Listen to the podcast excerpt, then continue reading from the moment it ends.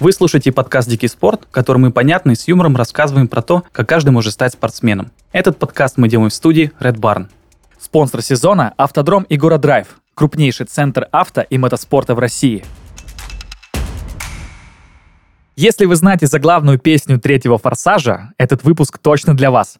Сегодня поговорим о дрифте, особом направлении в автоспорте. О заносах, особенностях машины и управлении в этом виде спорта нам расскажет Александр Вязьминский, руководитель Центра контраварийной подготовки автодрома Егора Драйв, мастер спорта России, многократный призер чемпионата России по ралли.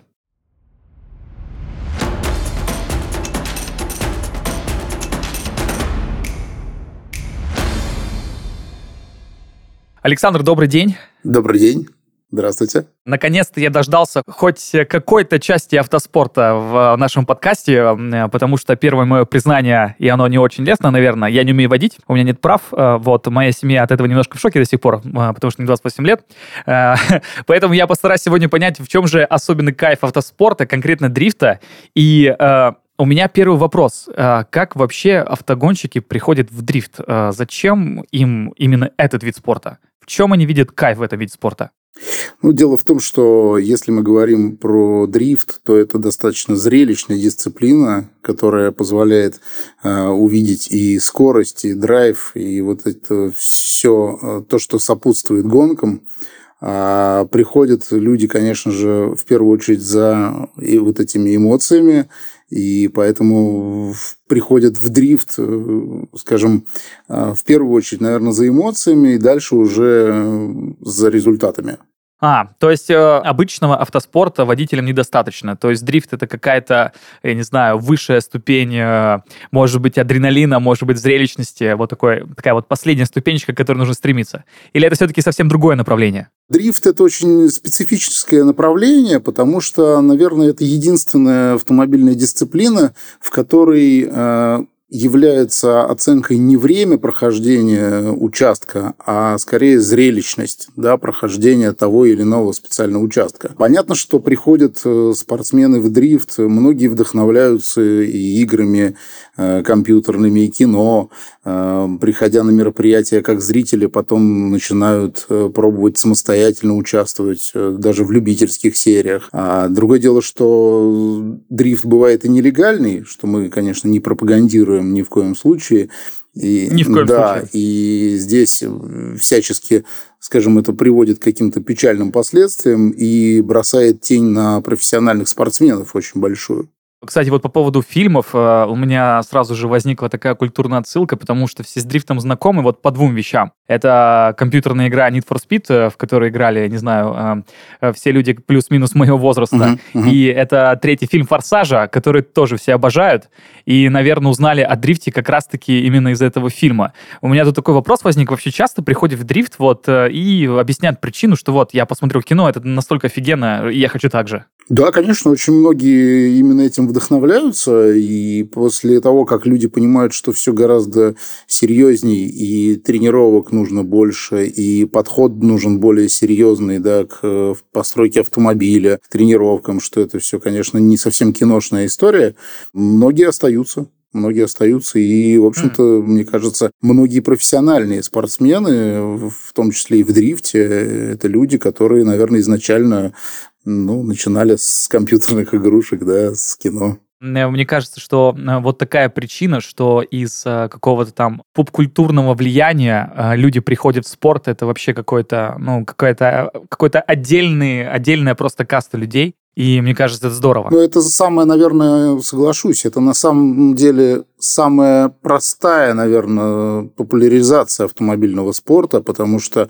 Автомобильный спорт – дисциплина достаточно обособленная. Многие не очень много знают о нем. И как только есть возможность через какие-то компьютерные игры, симуляторы, через фильмы узнавать о том, что действительно существует что-то кроме футбола и хоккея, в общем, я считаю, что это все работает в плюс на развитие спорта автомобильного в целом. Александр, у меня тут такой вопрос возник. А, вы сказали, что, к сожалению, все еще существуют какие-то нелегальные дрифтные заезды в разных городах России и мира. И мне знаете, что интересно? А часто ли приходят к вам на автодром, например, а, или, может быть, вы просто знаете такие истории, когда люди просто катаются на улице, и им захотелось просто повысить свои какие-то навыки, и они уже приходят на специальные трассы, чтобы прокачать свои скиллы какие-то? Ну, в большей степени, а, когда приходят так называемые горячие головы, а, я как э, тренер-преподаватель с многолетним стажем, я стараюсь, конечно, людей а, как-то в мирное русло направить и уже стараться на безопасных э, каких-то полигонах, площадках э, стараться с ними отрабатывать те навыки, которые могут им понадобиться именно в профессиональной деятельности. Да? Другое дело, что за каждым не уследишь, и поэтому, когда человек может и слукавить, э, сказать, что да, спасибо, я теперь буду заниматься этим исключительно на закрытых площадках и на официальных мероприятиях и соревнованиях, да, очень сложно ага. отследить, э, насколько человек дальше пойдет э, на улицу дальше, что он будет творить там. Ну да, врет или не врет, это, конечно, точно не Ну, конечно, нет, честно скажу, опыт подсказывает, и уже видишь, когда человек э, тебе ну, пытается слукавить или, проще говоря, обмануть, а когда действительно это искреннее желание. Ну, это опыт. Конечно, да. Это уже опыт чувствуется. Это уже, наверное, больше... Учитывая, да, учитывая, да. Да, это уже больше, наверное, предпринимательский да. опыт. Да, э, Александр, знаете, какой еще вопрос? Э, вот эм, дрифт — это всего лишь маленькая часть автоспорта, и интересно, а часто ли вообще спортсмены как-то совмещают дрифт с какими-то другими э, видами автоспорта? Да, в автоспорте в целом, эм, как, кстати, во многих других видах спорта, есть э, такая история, когда спортсмены пробуют свои силы в других дисциплинах. В частности, было много примеров, когда чемпионы по стрельбе в Олимпийских игр, да, призеры, участвовали в автомобильных гонках, то есть и участвовали достаточно успешно. А поэтому, если говорить об автомобильном спорте, дисциплин большое количество, и в России они представлены в, большем, скажем так, объеме из тех, что существует и классифицируется Федерация автомобильного спорта мировой. А, то здесь, конечно, много примеров. Есть, э, например, чемпион России по мотокроссу наш э, российский, который э, пробует свои силы в дрифте и участвует вот в наших этапах, например, Егора Драйв Дрифт Челлендж. А есть э, примеры, Круто. да, как э, чемпион по шоссейно-кольцевым мотогонкам тоже в зимнем дрифте уже занял там, по-моему, второе место, если не ошибаюсь. Есть примеры э, гонщики э, именно кольцевые российские призер э, российских кольцевых серий кольцевой серии а тоже сейчас э, попробовать свои силы решил в дрифте и участвует достаточно успешно. Вот сейчас по итогам зимнего Сочи Спорт Челлендж, по-моему, как раз он выиграл его. Это просто, знаете, я к чему спрашиваю, а, потому что кажется, что дрифт это вообще какая-то отдельная категория вождения. Мы уже сказали, что там а, ценится не скорость, за которой нужно пройти круг, а зрелищность. Но я прекрасно понимаю, что это вообще абсолютно два разных сценария вождения. Нужно учитывать вообще абсолютно разные вещи. И поэтому это, знаете, как э, у меня почему-то не пример, как из стрельбы э, перейти в автоспорт, а скорее как футболиста заставить играть в хоккей. Вот. Работают абсолютно разные мышцы, абсолютно разное мышление и нужно к этому как-то приспосабливаться. Вот, ну, чисто по моим ощущениям, что это вот настолько разные вещи. Так ли это? Ну, в целом, э, если брать автомобильный спорт и вообще управление автомобилем, а дрифт – это все-таки достаточно филигранное управление автомобилем на достаточно больших скоростях. Поэтому, конечно, наверное, здесь, как и для любого гонщика, в любой другой дисциплине, э, в определенной степени, конечно, реакция важна. Конечно же, моторика, умение управлять автомобилем здесь, безусловно, на очень высоком уровне должно присутствовать. А плюс к этому можно добавить, конечно же, фактор смелости. Да? Любой гонщик в любой дисциплине, начиная с ралли-рейдов и заканчивая дрифтом, конечно же, должен обладать определенной смелостью. А, Александр, тут вопрос, наверное, вам как к мастеру спорта. Опять же, тут опыт, наверное, а, сыграет свою роль в ответе. А какие виды автоспорта вас больше всего привлекают и почему там есть дрифт? А, Могу сказать так, что я, поскольку начинал вообще свою карьеру с э, практически таких любительских соревнований с автомногоборья и постепенно уже дальше участвовал в ралли, э, в кольцевых гонках, Могу сказать, что вся история именно что любимое, наверное, сложно сказать, выделить что-то особенно, потому что в каждом виде автомобильного спорта есть э, своя, наверное, какая-то фишка. Э, в ралли это больше командная работа, это работа с штурманом, чтение стенограмму. В кольцевых гонках это все-таки масс-старт, и это постоянная живая борьба с соперниками. Э, в дрифте нет, нет такой оживленной борьбы, да, но при этом э, есть очень четкая сконцентрированность на управлении автомобилем именно в скольжении, именно в управляемом заносе. Страх – вещь рациональная. Меня ужасно пугают уховертки, наводнившие наш дом в Ирландии. Я предпочту на скорости 180 км в час нестись по трассе в Монце, чем позволить им ползать вокруг меня. Эти слова принадлежат Эдди Ирвайну, гонщику, знаменитому благодаря рисковому стилю пилотажа. Конечно, впоследствии он стал водить более уверенно и стабильно, но слава за ним осталась прежняя. Преодолеть свой страх перед скоростью ты сможешь вместе с нашим спонсором, автодромом Игора Драйв. Игора Драйв – это крупнейший центр авто и мотоспорта в России. На территории автодрома расположено более 10 сертифицированных трасс и площадок для авто и мотоспорта, построенных с использованием самых передовых технологий мирового класса. На автодроме тебя ждет картинг, мотокросс, мастер-классы и гоночное такси, центр контр-аварийной подготовки и большая программа зрелищных фестивалей и мероприятий. Чтобы ощутить дух соревнований мирового уровня, не обязательно быть Эдди Ирвайном, достаточно прийти в картинг. Открытая трасса протяженностью 1200 метров – то, что нужно, чтобы почувствовать дух соревнований мирового уровня. Ты испытаешь азарт борьбы на трассе и насладишься скоростью на новых прокатных картах Sodi RT8 с мощностью в 13 лошадиных сил. И все это без необходимости получать водительские права. Игора Драйв предоставит тебе шлем и подшлемник. Если захочешь, можно дополнительно арендовать комбинезон. Кстати, именно на этом автодроме находится первая и единственная трасса для картинга в России с Международной автомобильной федерации. Ознакомиться с программами автодрома и Драйв можно по ссылке в описании. Будь победителем на треке собственной жизни. Знаете, о чем еще хотел поговорить? Эм, э, мне кажется, это даже не стереотип, а просто данность. А, есть ощущение, что любой автоспорт это в принципе дорого, потому что есть команда, есть комплектующая. Собственно, автомобиль это вообще не дешево. И хочется спросить, во-первых, это правда? Во-вторых, действительно ли для такого вида спорта, как дрифтинг, э, цена вопроса все-таки высокая? И почему? Ну, дело в том, что, наверное, на профессиональном уровне любой вид спорта достаточно дорог. А это, наверное, не секрет для вас. А если говорить об официальных соревнованиях, то содержание техники команды, конечно, э, требует определенных средств. Э, если есть еще и тренеры, если есть еще и физиотерапевты, какие-то дополнительные службы, Конечно, это все дорого. Но автомобильный спорт, я уже немножко сказал о том, что видов много, и он действительно достаточно доступен, начиная с каких-то простейших соревнований, доступных на автомобиле не специально подготовленном, а практически гражданском автомобиле, на котором человек может ездить на работу. Другое дело, что нагрузки на эти автомобили, конечно же, становятся больше. Отсюда начинается процесс тюнинга, да, какой-то вот нам известный такой немножко уличный формат, когда люди начинают заниматься доработками автомобиля, чтобы он просто выдерживал эти нагрузки. А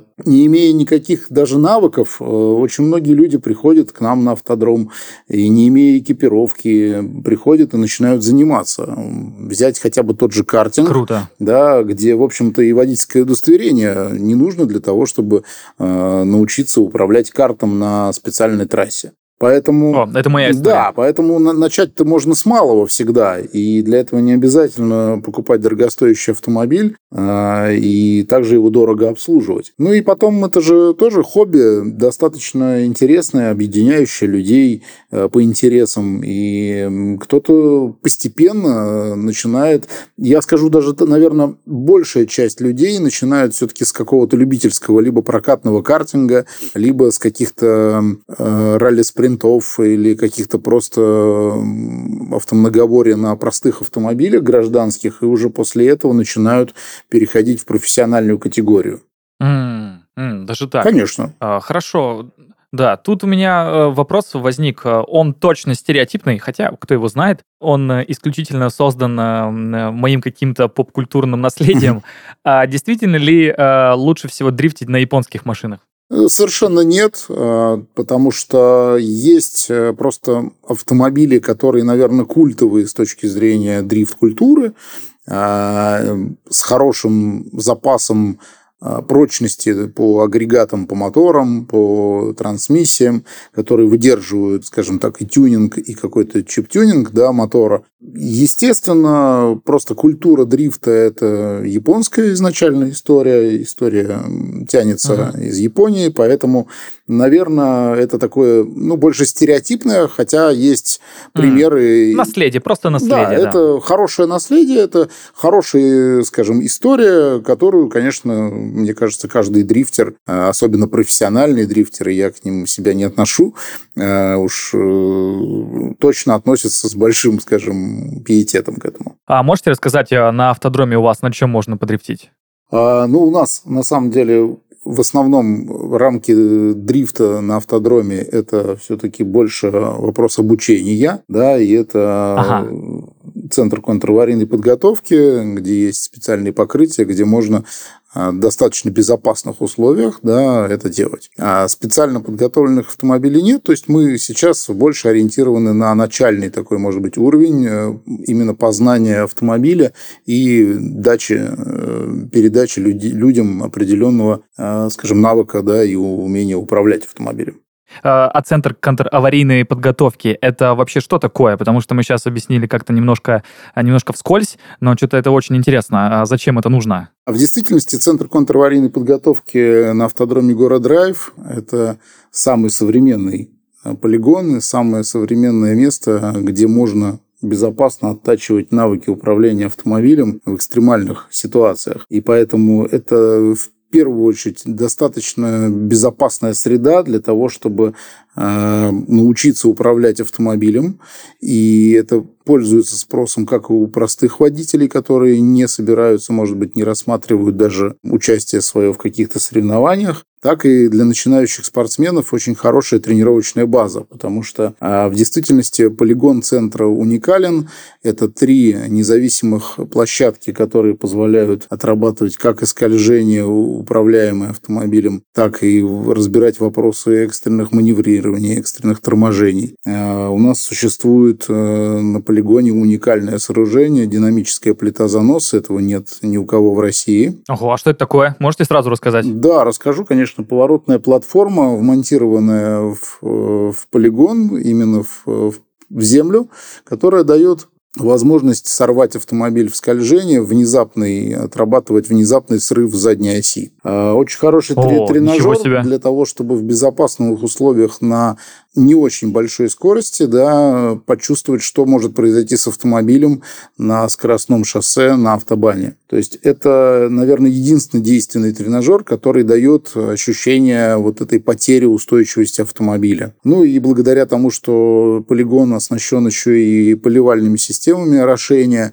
и специальными низкофрикционными покрытиями, которые имитируют лед, э, соответственно, мы круглый год можем э, давать возможность людям как раз Э, моделировать, имитировать экстремальные ситуации. Александр, кажется, вы описываете какую-то автошколу мечты. Потому что, знаете, обычно в автошколах, ну, когда ты это наблюдаешь со стороны, это просто какой-то небольшой маленький полигончик, э, где есть одна горочка. Вот. Если ты смотришь, как э, водители, ученики водят в каких-то городских условиях, это такое неспешное вождение, а ну мы прекрасно понимаем, что жизнь, она немножко другая. Э, особенно в России, где погода от региона к региону может там от субтропиков переходить в вечную мерзлоту. Абсолютно. И везде водить нужно по-разному. Да, блин, это очень круто круто. Данил, ну, действительно, территория полигона 40 тысяч квадратных метров – это не шутки. Это действительно большая территория а, на которой мы достаточно успешно уже четвертый год а, большое количество водителей уже оценили возможности полигона, ну и поток этих людей, желающих, он не останавливается. Эм, это действительно, честно вам признаюсь, это полигон мечты, потому что 20 лет назад, когда я только начинал заниматься контраварийной подготовкой, мне казалось, что это что-то из разряда космических каких-то... Фантастики да, что-то фантастическое. А сейчас это реальность, и благодаря этому у нас есть возможность э, давать людям лучше не только с точки зрения э, технологий именно по площадкам, по динамической плите заноса, по ванне аквапланирования, ну, тому, что я уже перечислил, а еще и потому, что в этих условиях мы можем давать э, исключительно правильную методику преподавания, выработанная уже годами Методика позволяет в хороших условиях с качественным асфальтом, с качественными покрытиями давать человеку получить максимум, да, и с точки зрения поднятия навыка, и с точки зрения, конечно же, опять же, вернусь к слову безопасность. Мы все-таки центр угу. безопасного угу. вождения, хоть мы и являемся, наверное, неким трамплином для начинающих спортсменов, тех, кто хотят познать и мир скорости в том числе.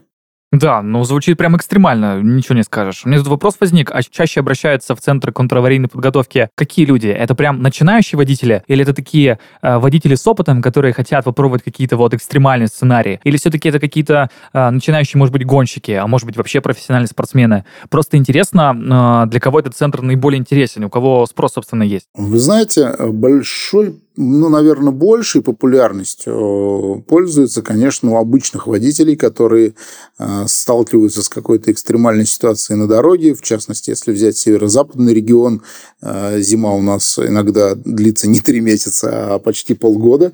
И поэтому... А где-то и 8 ну, месяцев. иногда, да, и 8 месяцев. Поэтому, конечно, люди, иногда сталкиваясь с какой-то неприятностью на дороге, э, задумываются очень сильно о том, как бы научиться справляться с ними. Но помимо этих э, обычных э, пользователей автомобилей на обычных абсолютно разных автомобилях э, есть и люди, которые, как я уже сказал ранее, ищут, скажем, возможности участвовать либо в любительском спорте, либо дальше становятся профессиональными спортсменами. А гонщики, наверное, в большей степени пробуют свои силы просто чтобы немножко проверить свою квалификацию именно вот в таких условиях, потому что поскольку это полигон для России новый, и таких технологий до этого, в общем-то, не применялось, Конечно, все пилоты старой формации, они, конечно, не ездили по скользким покрытиям, политым водой. Они, конечно же, не испытывали, наверное, на себе вот этих вот внезапных препятствий, фонтанов из-под земли, которые имитируют перебегающего лося, например, через дорогу. Поэтому для многих это способ еще и проверить свой реальный уровень навыков, ну, если говорить о профессиональных каких-то водителях и спортсменах в том числе. Это, конечно, удивительно, потому что, блин, э, э, даже не знаю, как объяснить. Вот кажется просто, что Россия это такая страна, где действительно можно просто в каких-то природных условиях научиться вообще, э, кажется, всему. Потому что особенно, когда ты едешь э, в средней полосе России э, осенью э, или весной, когда дождь может сменяться снегом, снег может сменяться ветром и так далее и тому подобное, как будто бы для водителей, особенно на трассах, это вообще супер, супер подготовка. Просто где-то даже слышал такой стереотип, что просто из-за того, что в России у нас не очень хорошие дороги и из-за особенностей погоды, наши водители они все-таки будут получше европейских, которые привыкли к абсолютно комфортным дорогам, в абсолютно комфортных э, климатических условиях, с прекрасным четким подкрытием, э, что как будто бы у нас водители просто подготовлены намного сильнее вот как раз-таки к таким э, экстремальным штукам. Вы с этим вообще согласны? Ну, Данил, не, не совсем соглашусь. Почему? Потому что проблемы управление автомобилем именно в разных условиях погодных, она существует не только в Европе, например, где достаточно мягкие зимы, но как только возникает какой-то снегопад, э, падеж автомобилей по канавам и кюветам, да, он э, происходит моментально. Мы в этом плане, может быть, не сильно дальше ушли, потому что у нас с былинных времен в России, да, на Руси вообще, люди привыкли передавать а, какие-то ценные знания и умения из уст в уста, да, то есть это такая традиция наша. И, конечно, искажение при передаче информации о том, как надо управлять автомобилем зимой, она происходит. Поэтому сказать, что у нас 99,9% водителей абсолютно готовых к любым экстремальным ситуациям, наверное, было бы с моей стороны некорректно сказать так, потому что а статистика просто говорит об, об обратном, да, что как только происходит э, экстренное выпадение каких-то осадков, да, взять э, какую-нибудь федеральную трассу, на которой в большом количестве эти автомобили и бьются, к сожалению, и тяжелые ДТП происходят тоже по причине вот этой уверенности и самоуверенности, наверное, в большей степени водителей. То есть переоценивать э, уровень подготовки водителей, наверное, не стоит. Другое дело, что я всегда всем ученикам, всем нашим гостям всегда говорю об одном, что если вы вынесете из любого э, прохождения курса контраварийного или просто какого-то занятия разового, э, если вы вынесете хотя бы 10% полезных навыков и знаний, то, возможно, именно эти 10% вам позволят прогнозировать дорожные ситуации и не попадать в них. Это очень важный такой аспект. Да. И, возможно, спасут жизнь когда-то. Это верно. тоже, мне кажется, да, очень важно абсолютно подсветить. верно. Все-таки мы пропагандируем больше умение прогнозировать дорожную обстановку, погодные условия, а, состояние автомобиля, состояние его покрышек, да, колес. Поэтому, конечно, если говорить э, о таком обывательском да, управлении автомобилем обычного водителей, то здесь нельзя обольщаться, и всегда надо правильно понимать, что мы э, дадим всегда э, ту информацию, которая человеку нужна. Другое дело, как он ее отфильтрует и как он будет дальше аналитически собой, дальше да. с этим жить. Да. А мы тут что-то как-то э, ушли угу. уже э, в такие общие, общие вопросы вождения. Э, я предлагаю немножко вернуться к спорту. Меня тут интересует такой вопрос. Какие навыки вообще нужны, чтобы, собственно, прийти в автоспорт, а может быть, конкретно в дрифт? Ну, понятно, что есть какой-то hard skill, это просто вождение автомобиля, но я подозреваю, что, как и в любом виде спорта, здесь есть какие-то детали, о которых я вообще не подозреваю. У кого есть больше шансов достичь каких-то успехов в этом виде спорта, на ваш взгляд? Что должно быть в человеке? Как я всегда говорю, а, специальные навыки, конечно, могут и вообще отсутствовать. То есть человек изначально может прийти, а, начать заниматься и автомобильным спортом, имея а, очень относительно представление, где в автомобиле педаль сцепления, где педаль газа. То есть всему можно научиться. Конечно же, фактор желания, он ускоряет этот процесс. А, как я уже сказал, хорошая реакция, хорошая моторика, а, физическая развитость в целом, конечно же, даст большие бонусы и большие плюсы да, с точки зрения э, подготовки пилота-спортсмена. А, но во всем остальном, конечно, время, конечно, тренировки, потому что только труд, как говорится, из обезьян сделал человека. Поэтому наверное, только тренировки, только упорство, а, хорошие данные природные, скажем, любой талант, он должен быть помножен на какой-то труд и какую-то работу. Угу. А вот природные данные это что? Это какой-то специальный навык э, чувствования машины, например. Слышал я о таком. Или, может быть, это какая-то возможность, э, не знаю, какая-то запредельная координация, чтобы понимать, что от каждого движения э, твоих рук на руле будет зависеть то, как автомобиль будет двигаться. Э, что это за природные данные? Ну, в большей степени, конечно, это работа вестибулярного аппарата человека. Понятно, что чувство автомобиля – это тактильные ощущения, которые мы получаем от автомобиля, а, скажем, передаваемые через руль, да, через э, сиденье, в котором мы сидим. Поэтому чувство автомобиля – это совокупность э, получаемой информации, поступающей в наш мозг, да, как в основной компьютер, который это обрабатывает. И, конечно, если у человека очень хорошо развит вестибулярный аппарат, чувство равновесия, да, хорошее зрение, хорошие ну, тактильные навыки. То есть здесь совокупность угу. вот этих вещей, она, конечно, дает а, более быстрое ощущение вот этого, как вы сказали, чувства автомобиля. Мне просто кажется, что для дрифта это вот э, то, что вы все сейчас перечислили, это особенно важно для дрифта, потому что искать баланс заноса чувствовать каждое движение машины, это, ну, я не знаю, X2, а может быть X5 по ощущениям, по сравнению, ну вот, наверное, с обычным э, каким-нибудь драг-рейсингом, например, или э, что-то вроде этого. Кажется, что в дрифте это еще больше важно. Конечно, конечно, соглашусь, что для дрифта это важно.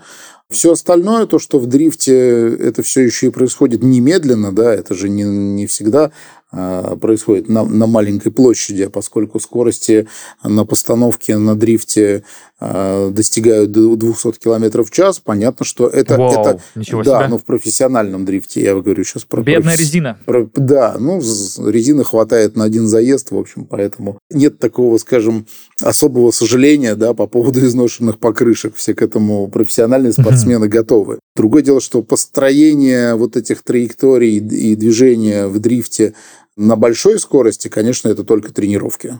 Конечно, с первого раза, если вы попробуете разогнаться до 100 км в час и попытаться автомобиль запустить в управляемый занос, я думаю, Данил, закончится все, наверное, разочарованием, скорее всего. Для меня это 100%. Ну, да, да. Не только разочарованием, возможно, и чем-то и похуже. Ну, главное, главное выбрать правильное место для тренировки, да, безопасную трассу, тогда, наверное, это будет Да, ну мы уже понимаем, куда мне стоит пойти, если я вдруг захочу дрифтить. А, хорошо. Александр, а можете рассказать, у нас вообще в России России э, проходят э, официальные соревнования по дрифту? Потому что у нас какая-то такая сквозная тема, что вроде бы есть что-то уличное, и мы против этого, абсолютно. Это нарушение закона, если вдруг кто-то не знает.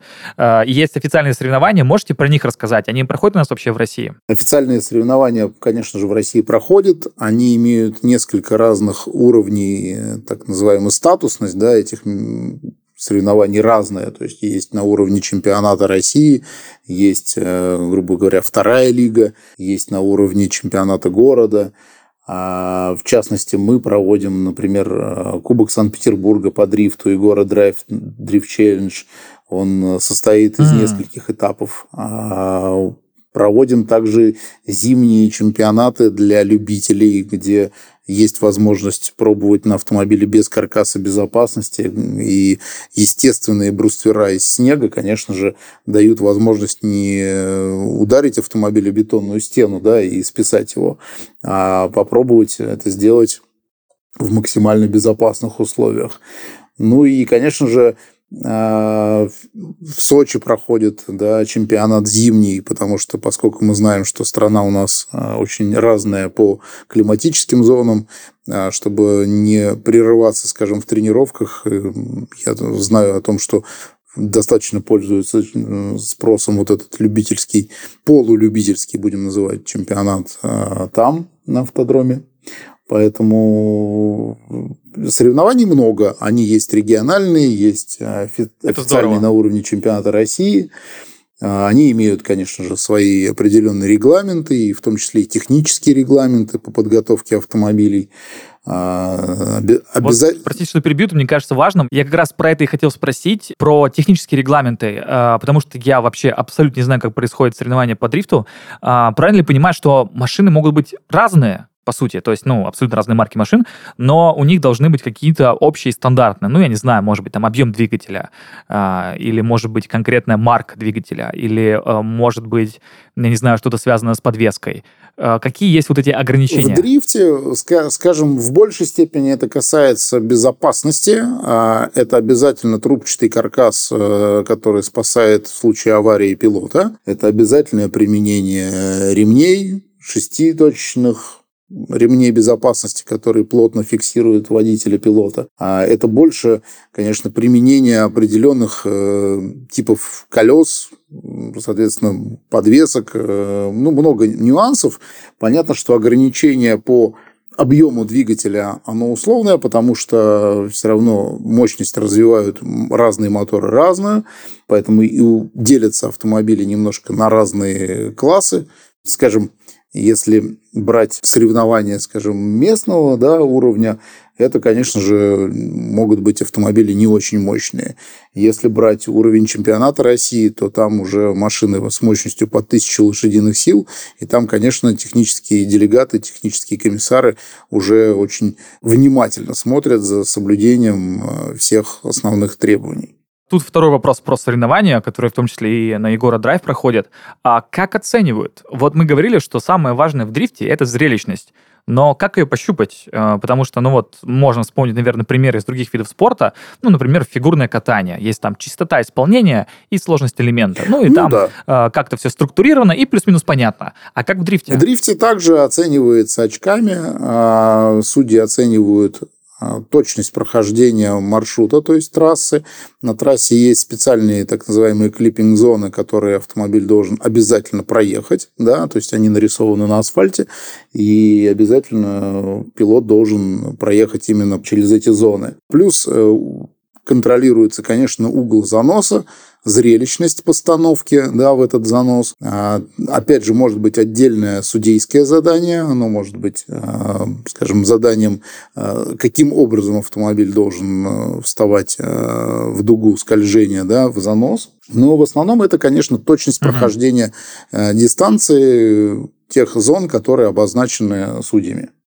Ну, то есть, э, по сути, тут важна, получается, не только какая-то эффектность, э, но еще Конечно, и точность. точность, да. Учитывая то, что квалификационные заезды проходят э, в один автомобиль, то есть пилот едет один по трассе, а уже боевые заезды, они парные, да, то, конечно, здесь mm. требуется мастерство как первого, так и второго водителя, которые едут в паре.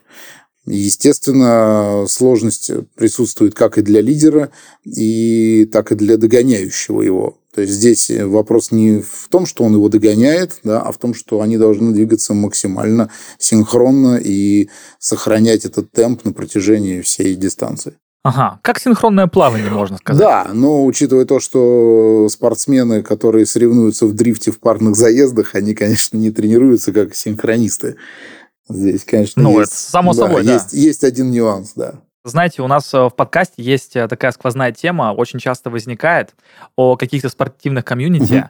И э, я заметил, э, не знаю, такую особенность, что чем моложе и чем меньше спорт сам по себе, тем там э, более тесное, более какие-то семейные отношения, там чуток поменьше конкуренции. А если брать какие-то, ну, очень популярные, огромные виды спорта, здесь можно там и теннис вспомнить, и футбол, и хоккей, и баскетбол, там вот конкуренция, она прям жесткая, прям с самого начала. Еще вот э, с каких-то э, детских секций уже понятно, что ты, э, ну, если там э, не, не против чужих команд, э, то как максимум вообще против всех, потому что тебе нужно быть, собственно, спортсменом, лучшим везде и во всем. И тут, соответственно, мне вопрос, а что в автоспорте, что в дрифте? Какое здесь комьюнити? Это больше такая семейная, дружеская тусовка или все-таки это прям группа конкурентов, которых на каждых соревнованиях просто не жмут друг друга руки, ну, естественно, в таком э, э, э переносном смысле. Понятно, что уважение и респект, он везде угу. есть, но все-таки. Ну, как могу так? сказать так, что автоспорт вообще объединяет большой круг людей. И, конечно, я бы назвал автоспорт большой семьей. В частности, в дрифте, поскольку это действительно для России относительно молодая дисциплина, да, не так, не так много лет, как э, в Японии дрифту в России, да, поэтому, конечно, uh-huh. объединяет очень много любителей, очень много э, поклонников, очень много зрителей приезжает на соревнования, на эти традиционно собирает, и это, конечно, такая среда, где нет э, какой-то ожесточенной да, там, соперничества, может быть, как э, в каких-то э, более массовых видах. Плюс надо понимать, что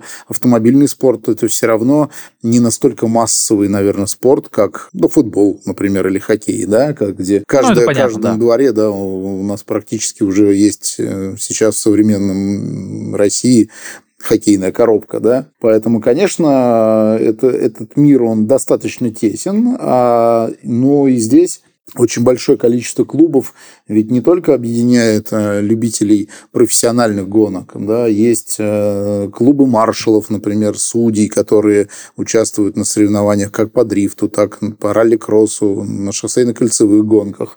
То есть и эти люди тоже там достаточно много общаются. Это не только ограничивается, скажем, российским каким-то комьюнити, да, а Поэтому очень много, очень много людей, которые э, находятся в этой автоспортивной семье, это и механики, как я уже сказал, судьи, то есть люди, которые даже, может быть, не нашли себя как э, гонщики и пилоты, а нашли себя просто в, в этой тусовке, в этом мире.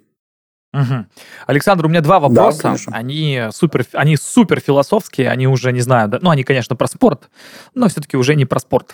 Э, первый вопрос такой, э, Александр, вам автоспорт какие вообще дарит чувства и эмоции? Почему вы в этом виде спорта? Хм, хороший вопрос.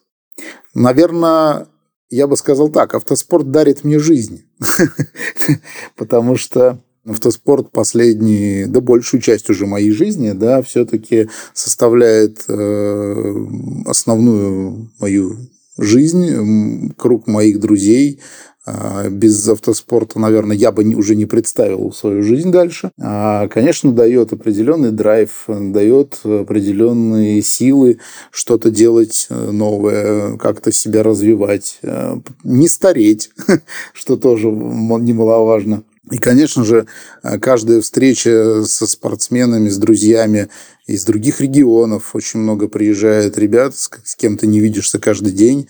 Конечно, встречи дают эмоции, дают возможность и не только в профессиональном плане расти и как-то сравнивать свои результаты с другими, да, но и человеческое общение дает очень многое. Э, помогающая вне спорта, помогающая и в бизнесе, и в жизни дальнейшем. Поэтому, конечно, автоспорт это просто, наверное, я бы сказал, это уже э, моя жизнь. Ну, без него я, наверное, не представляю как. А какие эмоции и чувства дарит дрифт? Дрифт дарит в большей степени ощущение контроля. Ну, для меня, скорее, э, это ощущение контроля над автомобилем и понимание скажем, собственных э, навыков и готовности к любым условиям, э, в каких бы ты ни оказался, на сухом асфальте, на влажном или, в, не знаю, в условиях снегопада вдруг резкого. И, Александр, у меня последний вопрос, а, тоже в рамках Блица, но он прям супер философский. А, я его задаю всем нашим гостям. А, как считаете, вот человек приходит заниматься дрифтом, проходит какое-то время, и как меняется мышление этого человека, а, как меняется его жизнь после этого.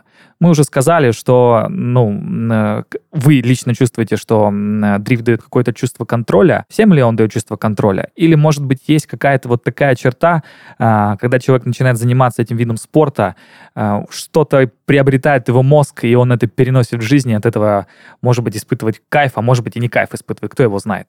Ну, Спорт вообще дает очень мощный э, толчок людям для развития не только себя как водителя, да, как спортсмена-гонщика, а вообще э, дает очень хороший толчок для развития как и в бизнесе, и для мыслительных процессов, ускорения этих процессов. Особенно, когда э, приходят люди в спорт не 20-летние, не 18-летние, конечно, люди э, более взрослого возраста, они находят здесь еще и возможность что-то попробовать новое и инвестируют в собственное, скажем, да, э, старение организма. Это тоже немаловажный фактор. Поэтому когда говорим о спорте, мне кажется, что автомобильный спорт с точки зрения того адреналина, тех эмоций, которые дарит человеку, дает хороший, мощный пинок для того, чтобы развиваться и как личность дальше. Александр, на этой э, оптимистичной, я бы даже сказал, такой менторской ноте я предлагаю закончить наш подкаст. Спасибо большое, что к нам пришли. И отдельное спасибо за то, что э, для меня, как для человека, который вообще не разбирается в автомобилях, э, за то, что зажгли что-то во мне, какую-то искорку. И, если честно, мне саму захотелось все это попробовать. Надеюсь, что когда-нибудь попробую все-таки. Спасибо большое, что к нам спасибо пришли. Спасибо огромное за приглашение. Всегда рада помочь. Приходите, всегда буду рад. А, ну и всем нашим слушателям, конечно же, удачи на дорогах. Берегите себя, своих близких. До новых встреч. У многих в нашей стране есть машина. Насколько мне удалось понять, многие любят скорость. Но дрифт — это какая-то особая магия. Понимаю, что такой стиль езды не для всех, но то, что это настоящее шоу, уверен на все сто. На этом наш эпизод подходит к концу. Ставьте лайки на всех платформах, комментируйте и делитесь с друзьями. Скоро вновь увидимся и поговорим уже о совсем другом спорте.